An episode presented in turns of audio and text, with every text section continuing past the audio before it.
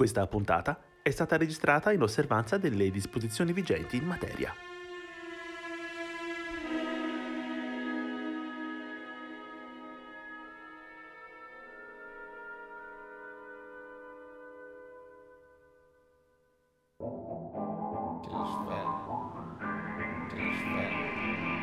Dagli studi de Eurecanto va ora in onda.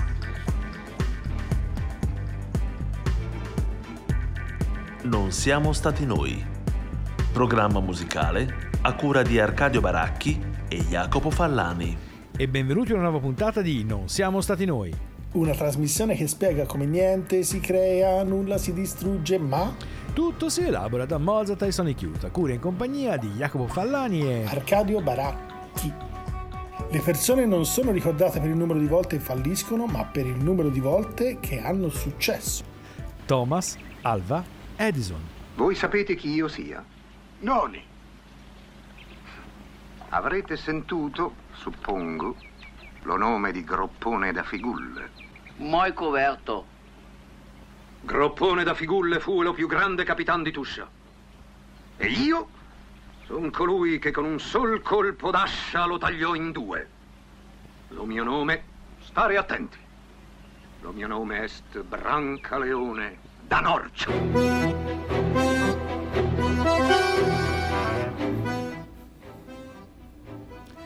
Chi è che non ha riconosciuto in questa voce il grande Vittorio Gassman in una delle sue interpretazioni più note, più celeberrime e forse tra le più classiche, in un film fu noto celeberrimo ma forse tra i più classici di Monicelli, cioè L'Armata Brancaleone, il primo della serie. Eh, questa puntata di Non siamo stati noi giocherà molto sulla mh, dicotomia fra ciò che è celeberrimo o famoso che dir si voglia e ciò che è classico, cioè quello che in qualche modo trascende i gusti del tempo, eh, eh, le mode, mm, mm, gli sghiribizzi per diventare immortale. Qui siamo fermi, come possiamo dire Arcadio, un passo prima in un certo senso. Questo concetto filosofico che ci accompagnerà un po' per tutta la puntata, fatta di nomi altisonanti e di brani che, spe- che crediamo possano essere in qualche, po- in qualche senso forse una seconda fila, una terza fila, roba per addetti ai lavori. Chi più ne ha più ne metta. Arca! E con questi brani da addetti ai lavori, la prima idea che mi è venuta è un po' caduta su quello che è uno degli autori, sicuramente uno degli epigoni maggiormente conosciuto in realtà proprio da tutti, Chopin che rappresenta nel, quello che insomma, l'immaginario collettivo del, dell'ascoltatore medio, anche non solo della musica classica, come il, il, compositore, il pianista per antonomasia è naturalmente romantico. Grandissimo autore, grandissimo di, eh, pianista e grandissimo tecnico, perché in realtà poi l'aspetto sociale a cui è stato legato era quello salottiero delle dame di questi ambienti un po' cortigiani ma ottocenteschi. Ma eh, ovviamente i pianisti di professione sanno benissimo che Chopin rappresenta un punto di svolta anche per la tecnica, in particolare per alcuni brani. Il riferimento è caduto un po' su quelle che è l'opera 10, che sono brani che qualsiasi pianista che ovviamente voglia arrivare perlomeno al diploma, insomma, deve affrontare. Abbiamo scelto quello che è il numero 4, ride il perlomeno. Perlomeno, naturalmente quello che è il numero 4 dell'opera 10 l'ha chiamato insomma con denominazione un po' più popolare torrente. L'abbiamo scelto in una versione un po' particolare perché in realtà c'è un video che a me personalmente mi ha sempre entusiasmato con Sviatoslav Richter che lo fa a una velocità fantasmagorica una roba impressionante. I nodi. Esatto, i famosi fa, nodi. esatto fa i nodi tutto è fuorché un'esecuzione ovviamente eh, come dire strettamente filologica perché naturalmente Filologica. sì, sì, eh, si vede che è proprio preso dal furore dello studio ma da un punto di vista se vi andate poi di andare a vedere il, il video originale lo trovate anche su YouTube è eccezionale vi lasciamo con eh, l'esecuzione dello studio per 10 numero 4 di Chopin con il pianista Sviatoslav Richter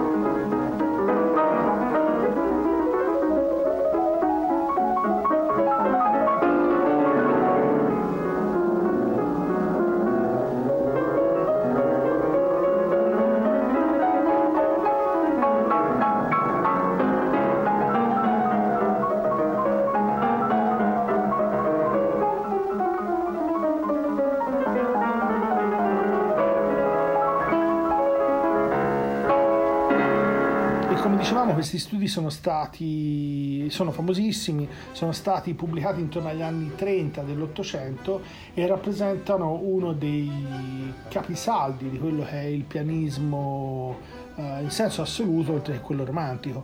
I brani i più famosi sicuramente sono quelli il 5 sui tasti neri o quello soprannominato Tristezza che è il numero 3, ma alla fine ognuno di questi, compreso l'uno anche insomma che sicuramente avete ascoltato la cascata.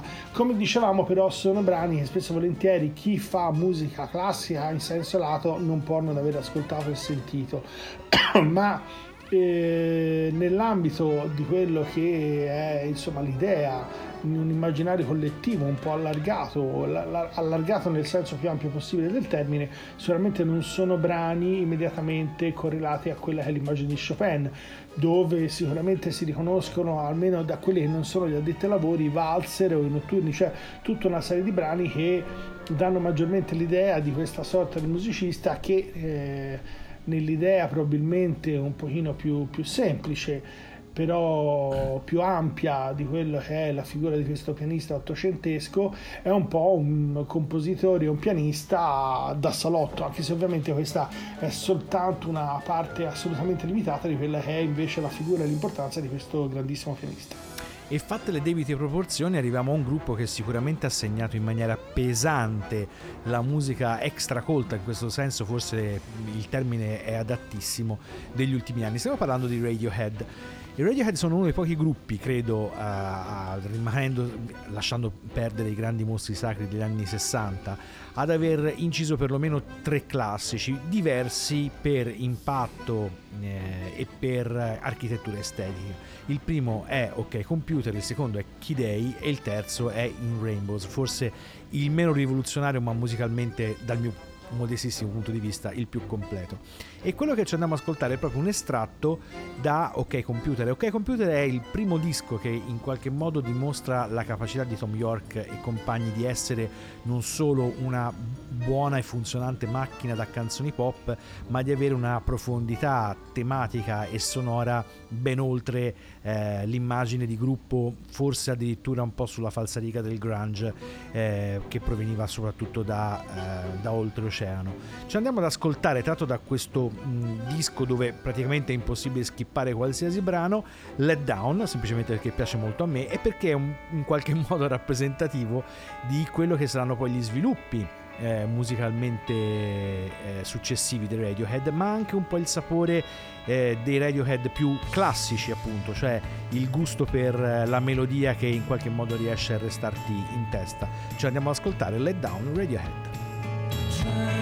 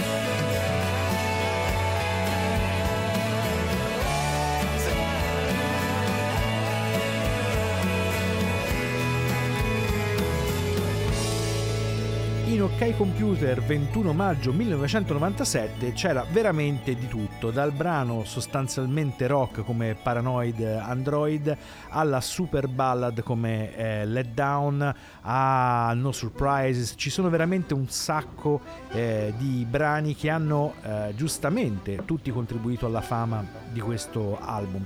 Però, mh, come dire, è difficile che eh, chi non è particolarmente appassionato della materia ricordi esattamente eh, magari titoli e, e, e, parole. Forse No Surprise è il, il brano più, più, noto, direi così a, a, botta d'occhio di tutto l'album. Questo a dire che forse un gruppo sì. che...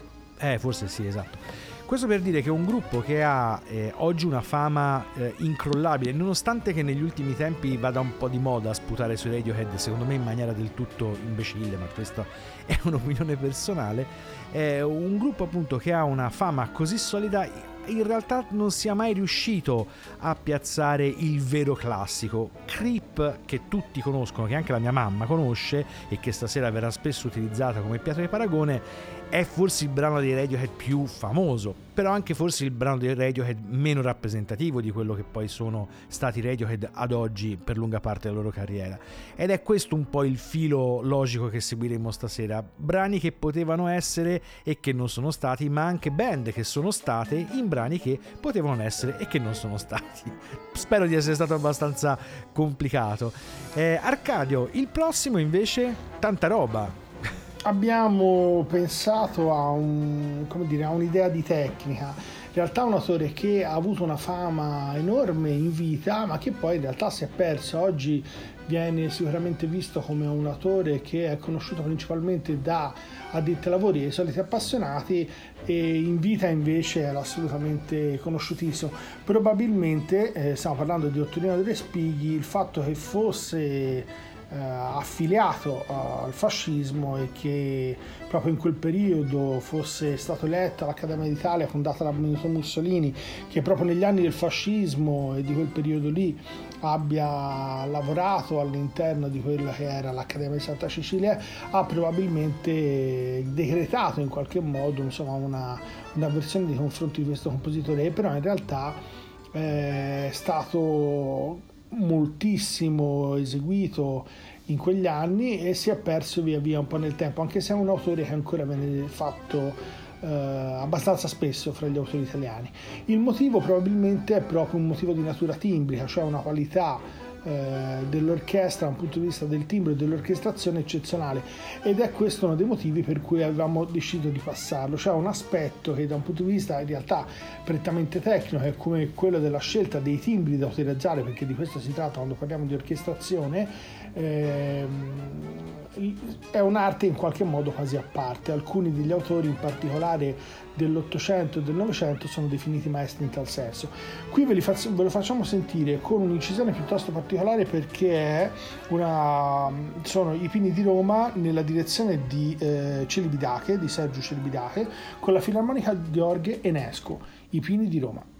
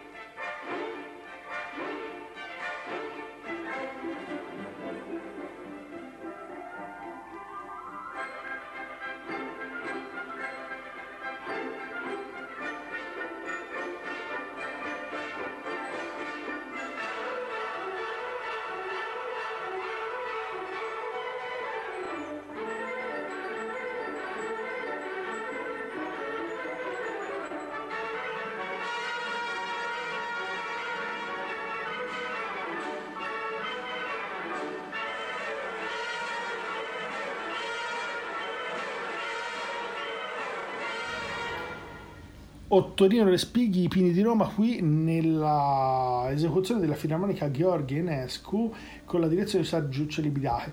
Peraltro, insomma, è un, un, dire, un binomio abbastanza interessante perché Respighi eh, in realtà compositore bolognese poi si trasferisce a Roma e scrive quella che insomma è la, la, la, la trilogia romana e fra i brani che naturalmente sono più famosi ci sono questi Ipini che peraltro se non mi sbaglio eh, lui utilizzò come titolo e che lo dette ai Pini a quella villa che aveva comprato a Roma.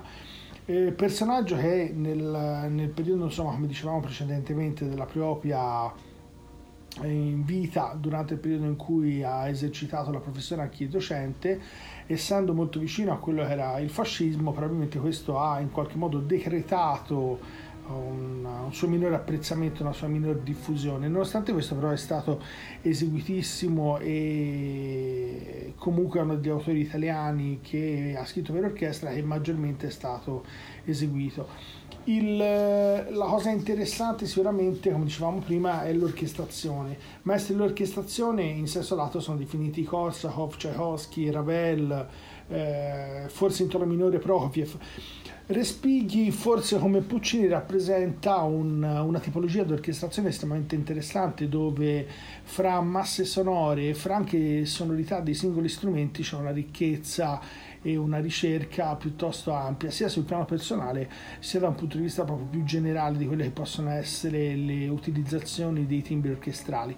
E l'abbiamo utilizzato anche perché eh, ovviamente come autore, nonostante in vita abbia avuto una grandissima fama, poi piano piano in buona parte si è un po' spenta, probabilmente come dicevamo prima per motivazioni però di natura prettamente politica e non sicuramente né tecnica né di valore musicale ma da un ambito di tecnica, definiamola classica orchestrale, ci stiamo spingendo verso la tecnica, quella tipica del prog rock che ogni tanto noi citiamo e stiamo parlando chiaramente di forse dei più pop nella trilogia, nella, nel trio sacro del, del, rock progressivo. Stiamo parlando dei Genesis, stiamo parlando dell'album del 1980 intitolato Duke e stiamo parlando di Turn It On Again. Allora, perché scegliere questo brano? Sostanzialmente perché è pieno di cambi di tempo e di ritmiche dispari che eh, Arcadio un giorno magari ci potrà spiegare più approfonditamente che 1, 2, 3, Però... 4, 5.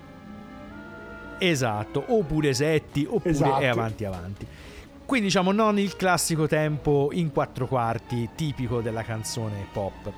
I Genesis di Duke sono ancora un po' il gruppo di, eh, diciamo, non diciamo di Selling England by the Pound, ma insomma sono ancora un gruppo progressivo a tutti gli effetti e non sono ancora la grande macchina pop degli anni, della seconda parte degli anni 80, diciamo sono in una fase di passaggio.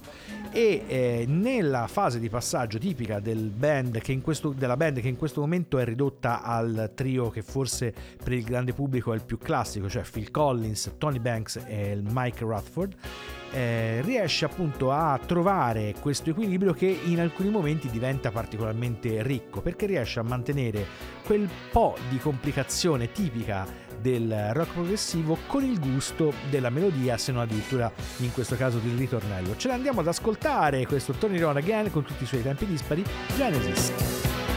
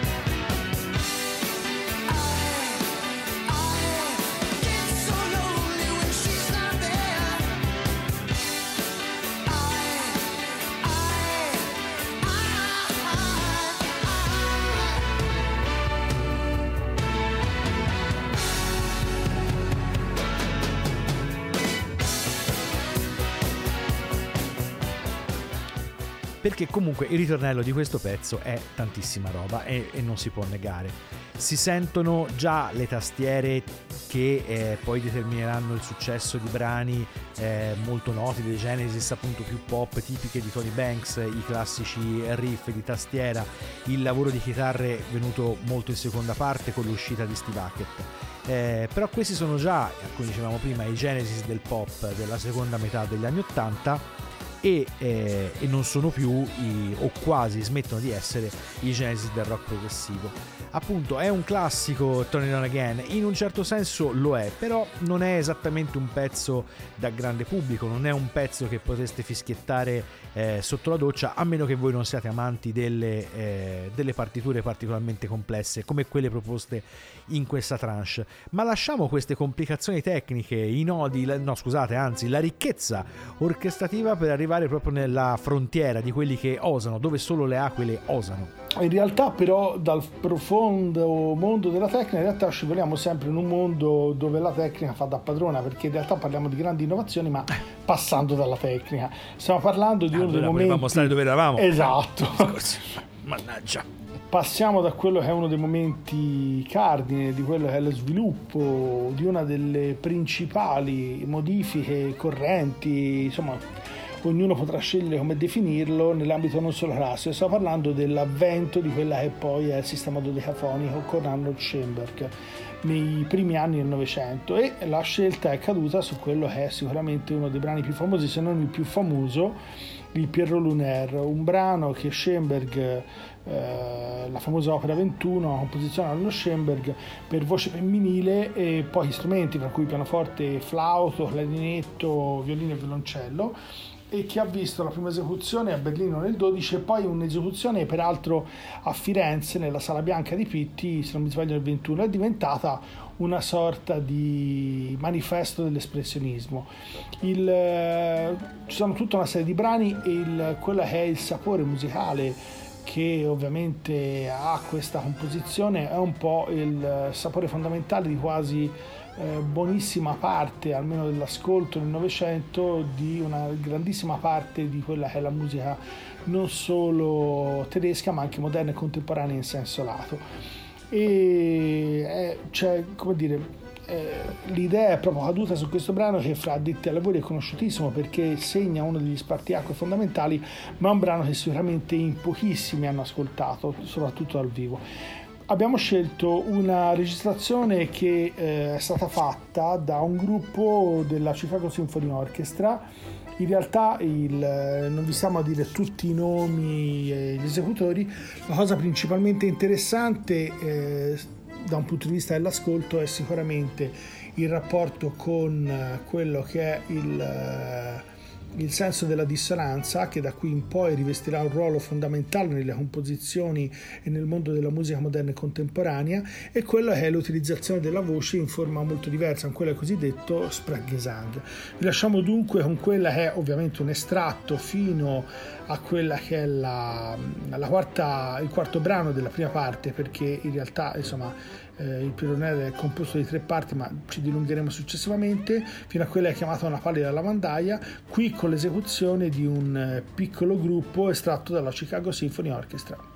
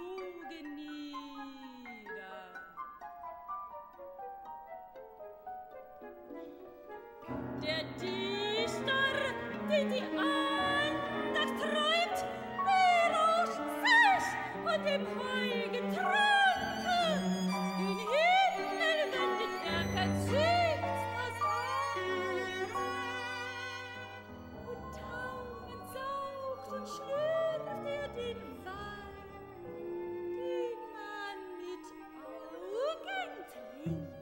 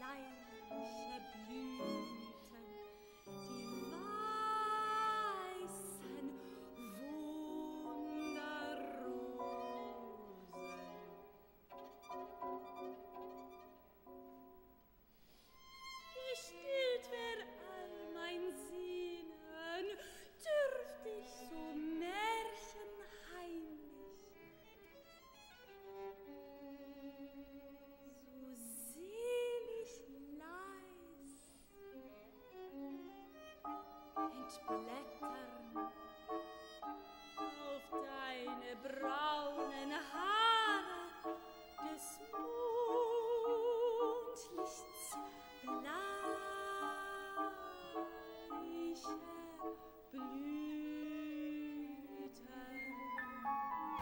Chicago Symphony Orchestra, Chiara Daffi soprano, eh, Christian Malslarou condo- eh, alla conduzione e vi abbiamo fatto sentire questo piccolo estratto da Il Perolonel di Arnold Schoenberg. Come dicevamo prima, questa composizione che in realtà è famosissima agli addetti, fra gli addetti ai lavori eh, è una composizione che si divide in tre parti su 21 liriche estratte da una serie di poesie di Albert Giraud. La, la, la, figura centrale è ovviamente questo Pierrot che for- è il, la figura poi quella della commedia dell'arte italiana, una figura nata a Bergamo e che eh, passa da tre fasi, una parte iniziale potremmo definire forse più, più romantica, una parte centrale più, più, delirante, più grottesca e una parte finale dove in qualche modo c'è una sorta di atteggiamento più malinconico.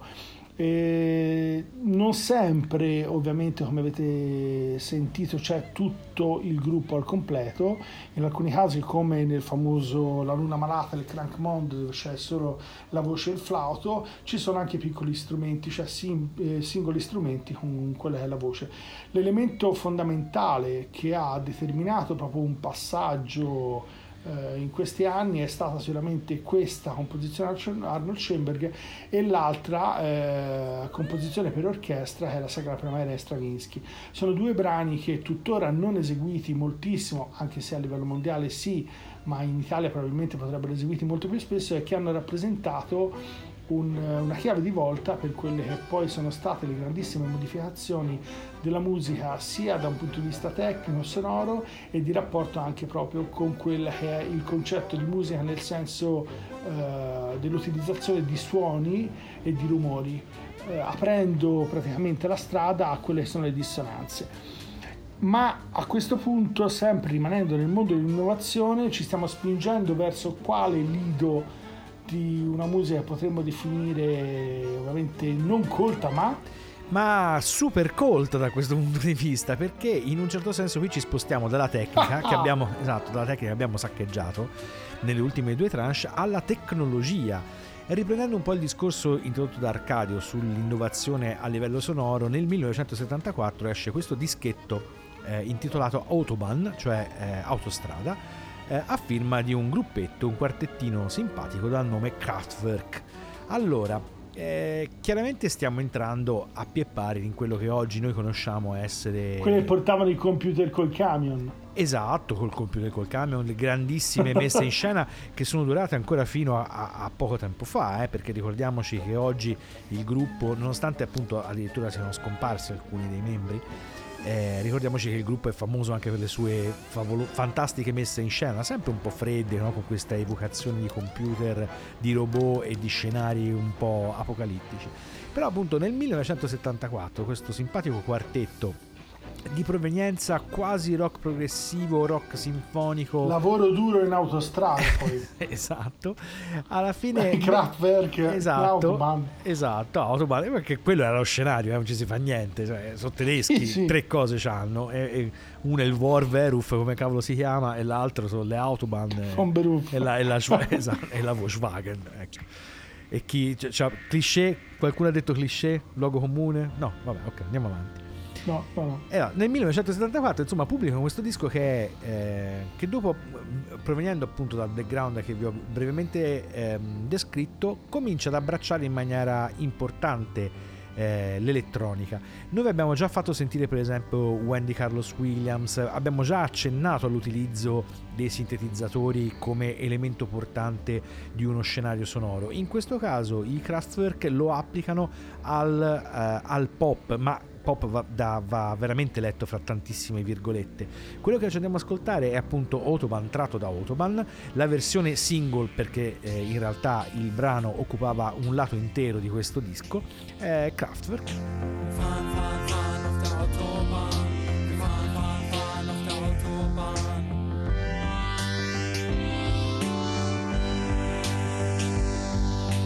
Vor die Sonne scheint. sunshine.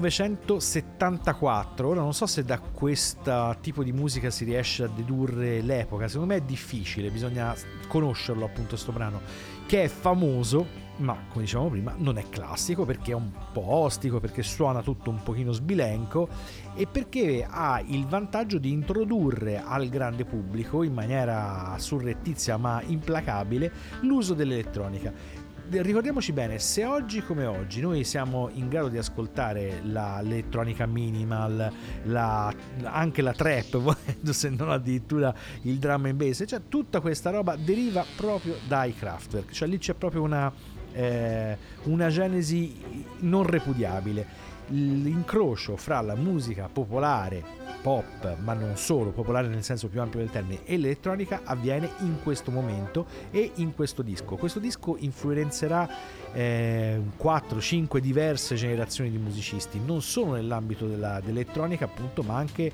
ma nell'ambito di tutta la musica eh, non colta. Non solo, ma facendo diciamo un servizio a, alla storia e all'umanità, comincerà a influenzare anche musicisti dell'ambito più baracchiano, potremmo dire, cioè dell'ambito più colto. Questo, baracchiano mi piace. Esatto. Questo per dire della risonanza enorme del lavoro dei, dei Kraftwerk, che in qualche maniera in questa puntata dedicata ai famosi ma non classici eh, stiamo celebrando. Chiaramente li recupereremo in una versione decisamente più blasonata. Ma visto che la puntata sta volgendo convergendo inesorabilmente verso il termine, perché non occuparci di quelli che eh, sono diventati famosi perché hanno messo i piedi in tante staffe, per così dire? E sempre di, in Germania rimaniamo perché eh, siamo passati a quello che è il famosissimo Call Concert, cioè il concerto di Colonia di Kay Jarrett, pianista jazz per antonomasia che in realtà eh, me la sono, come dire, preso in prestito in questa fase anche perché ha rappresentato un trade union, un punto di passaggio con un'epoca che poi in realtà ha aperto una serie di fronti anche su, nell'ambito della musica fra virgolette classe, c'è chi naturalmente starà per inorridire con quello che sto dicendo, ma molto ampi, con neoromantici, con tutta una serie di figure che in qualche modo si sono in realtà discostati dalla grande, che ormai potremmo quasi definire tradizione della, della dissonanza che dopo l'avvento di Schoenberg e Stravinsky, in particolare dopo la scuola di Darmstadt, dopo gli anni 48 degli anni 40, eh, praticamente ha visto eh, prevalere, almeno nell'ambito della composizione, in particolar modo le dissonanze. Si è aperto invece questo grande capitolo che in realtà poi in America, come vedremo anche con alcuni grandi autori attuali come John Adams, che fanno parte in parte di quello che è il grande filone del minimalismo eh, hanno in realtà eh, recuperato quello che è l'importanza delle consonanze, delle sonorità e hanno aperto verso eh, ben altri stili. A un certo punto come dire, non occupandosi più di determinare uno stile vero e proprio, ma di utilizzare in maniera crossover, in maniera trasversale e nel modo più ampio possibile stili vari. Su questo concerto vi diremo qualcosa di più anche perché ci sono un paio di aneddoti possibili. Eh, il dato fondamentale è che la parte iniziale, peraltro riconoscerete probabilmente anche qualche pubblicità, peraltro di una marca famosa di automobile tedesca recente, e sono brani che in realtà nelle varie estrazioni sono stati trascritti addirittura per pianoforte, per chitarra, insomma ci sono tutta una serie di aneddoti su questo concerto. Eh, vi lasciamo con quella che è una registrazione iniziale con la parte proprio iniziale del, del concert con il pianista jazz Kate Jarrett.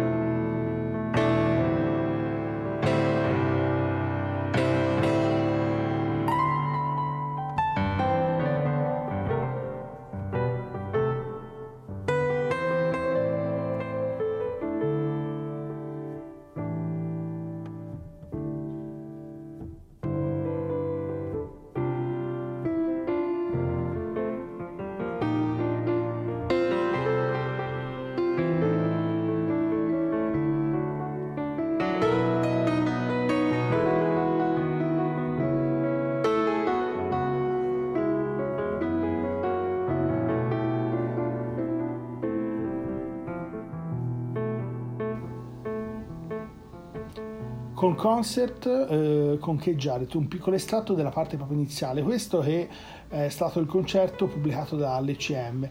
In realtà il concerto sembra che dovesse saltare perché quando Jarrett arrivò lì aveva chiesto un pianoforte particolare, un Bosendorfer Imperial, uno strumentino che tutt'oggi dovrebbe costare quasi 200.000 euro, invece trovò un, piano, un pianoforte molto più modesto che era stato preso da, dal, dal teatro all'interno del teatro, aveva un pedale rotto e peraltro insomma non, non era accordato, che andando a cena prima del concerto aveva chiesto alla, insomma, alla sua promoter che aveva organizzato il concerto di sistemarlo perché eventualmente non avrebbe suonato. Lei alla fine riesce a farlo accordare, riesce a sistemarlo, ma non riesce a fargli avere il pianoforte che aveva voluto e insiste, insiste, alla fine insomma ce la fa, lo convince e lui fa questo concerto che poi in realtà è diventato il capisaldo che tutti noi conosciamo. Come dicevamo, anche l'idea che fosse addirittura trascritto era una cosa che naturalmente non lo vedeva d'accordo, ovviamente anche perché insomma, le prime due eccezioni che chiunque a parte lui eh, avrebbe fatto ovviamente è che eh, essendo concettualmente improvvisativo ovviamente come era avvenuto poteva anche insomma, concludersi perché era un'improvvisazione ovviamente in quel momento lui non vedeva probabilmente la possibilità di un, di un, impatto anche di natura diversa, al di là di quella fosse anche la registrazione. E l'altro aspetto è che ovviamente nell'ambito improvvisativo, soprattutto con un piano solo, poteva essere anche metronomicamente non uh, suddivisibile facilmente. E, diciamo queste erano due eccezioni. Alla fine, insomma, cedette anche questo, questo aspetto, ovviamente, uh, insomma. Eh, vide una serie di trascrizioni, le, le, più varie, peraltro se cercate anche su YouTube, su qualsiasi mezzo, è più facile che trovate una registrazione fatta da un altro pianista o da un chitarrista o da un duo di chitarristi o, o da uno con la marimba, cioè lo trovate in tutte le versioni perché nell'originale fatta da lui e dovete ricercare il concerto originale, la registrazione originale dell'ECM. Come dicevamo però questo è stato alla fine un punto di riferimento che ha segnato non fosse altro da un punto di vista eh, di stimolo eh, per quello che poteva essere una ricerca che pensavamo che negli anni 90 avrebbe fatto esplodere quello crossover, poi così in realtà non è stato, ma questa corrente dagli anni 70 in poi aveva visto questi apici in particolare con questo concerto, in realtà è tuttora come dire, presente, anche se non ha il peso che noi ci saremmo aspettati. Esatto, però il termine usato da Arcadio mi, mi, mi suggerisce eh, cose interessanti, appunto stimolo, perché in realtà spesso questi artisti di cui trattiamo, e Jared forse ne è un esempio eh, lampante, non funzionano, funzionano anche per la loro grandezza immediata nel loro attuale, però funzionano come stimolo appunto di cose che possono accadere o purtroppo, come ha detto giustamente Arcadio, non accadere o non pienamente accadere. In questo caso, in una puntata piena di mostri sacri come questa di oggi non siamo stati noi, andiamo a inserire un gruppo relativamente giovane, anzi diciamo piuttosto giovane, gli Alabama Shakes, che in Italia stanno godendo di un momento di spolvero forse addirittura eccessivo grazie alla cover di un gruppo, credo di un gruppo che ha ehm, realizzata per X Factor o una cosa del genere o un, un talent così insomma. Eh, si tratta di un quartetto in, con base a Athens eh, negli Stati Uniti, casa madre anche di un altro gruppetto niente male il, che va sotto il nome di Rem e eh, la particolarità di questo gruppo è quello di unire un sound e dei richiami alla tradizione blues più classica che si può pensare da Howling Wolf diciamo e dintorni eh, in giù eh, a sprazzi di utilizzo di elettronica molto intelligente quasi di eh, contorno quasi per fare tappezzeria, ma con questa tappezzeria in qualche modo rivoluzionare tutta la stanza, no? tutto l'immaginario musicale del gruppo, che chiaramente vede la centralità di questa voce super potente tipica di Brittany Howard che ci andiamo appunto ad ascoltare. Il brano scelto è Gimme All Your Love, quello che è diventato un pratico uno dei loro brani classici. Eh, l'album è Sound and Color, l'anno era il 2015, Alabama Shakes. Much is going on, but you could always come around. Why don't sit with me for just a little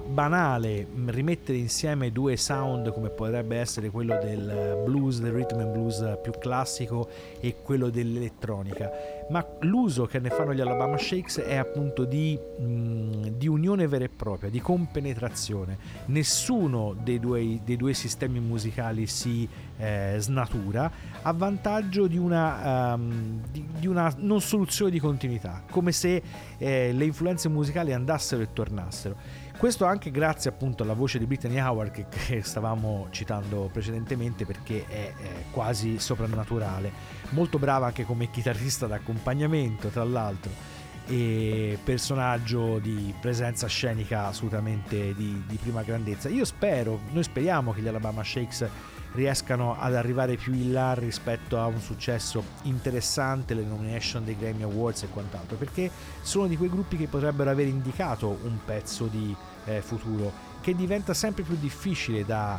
eh, da intendere, tant'è vero che tendiamo forse più a guardare, sempre più a guardare al passato, sia per voglia di revival, sia per avere i piedi piantati ben saldi dentro qualcosa e a tal proposito viene appunto la lettura di questa puntata che come al solito è introdotta da Arcadio. L'attualità può essere banale o mortificante, ma è pur sempre un punto in cui situarci per guardare in avanti o indietro. Per poter leggere i classici si deve pur stabilire da dove li stai leggendo, altrimenti sia il libro che il lettore si perdono in una nuvola senza tempo. Ecco dunque che il massimo rendimento della lettura dei classici sia da parte di chi ad essa sa alternare con sapiente dosaggio la lettura dell'attualità. Il piccolo brano che vi abbiamo letto è un piccolo estratto da Perché leggere i classici del 1981 di Calvino e eh, ci sembrava insomma adeguato a quella che era l'idea di fondo di brani famosi ma non troppo, un po' più addetti ai lavori che dà insomma una diffusione più o meno insomma da grande immaginario collettivo. L'idea di fondo come penso abbiate capito era quella insomma di tirare fuori tutta una serie di brani eccezionali ma che peraltro hanno avuto una importanza fondamentale ma non hanno rivestito e non hanno soprattutto avuto una fama così diffusa probabilmente non quanto gli stessi loro autori. Esatto, e restando in questa falsa liga per l'ultimo brano di Non siamo stati noi, quello che vi lascia alle riflessioni che sicuramente questa puntata vi avrà suscitato, abbiamo scomodato per l'ennesima volta David Bowie con Fame, un brano non tra suo, non tra i più noti del suo sterminato repertorio, ma che per l'appunto parla di fama, perché appunto famosi sì, ma non classici, manca un pelettino. Per questa puntata di Non siamo stati noi e tu... Ah scusate, vi ricordo che in Fame c'è John Lennon, niente po' di meno che John Lennon, che fa i cori, fa l'acuto nei cori. Vabbè, questo giusto per essere didascalici fino in fondo. Per questa puntata di Non siamo stati noi è tutto, vi salutano Jacopo Fallani e... Arcadio Baracchi e come sempre dal remoto. Esatto, in ottemperanza al DPCM non si sa più quale. E ricordate che se quello che avete ascoltato vi fosse sembrato particolarmente strano, ovviamente non siamo stati noi.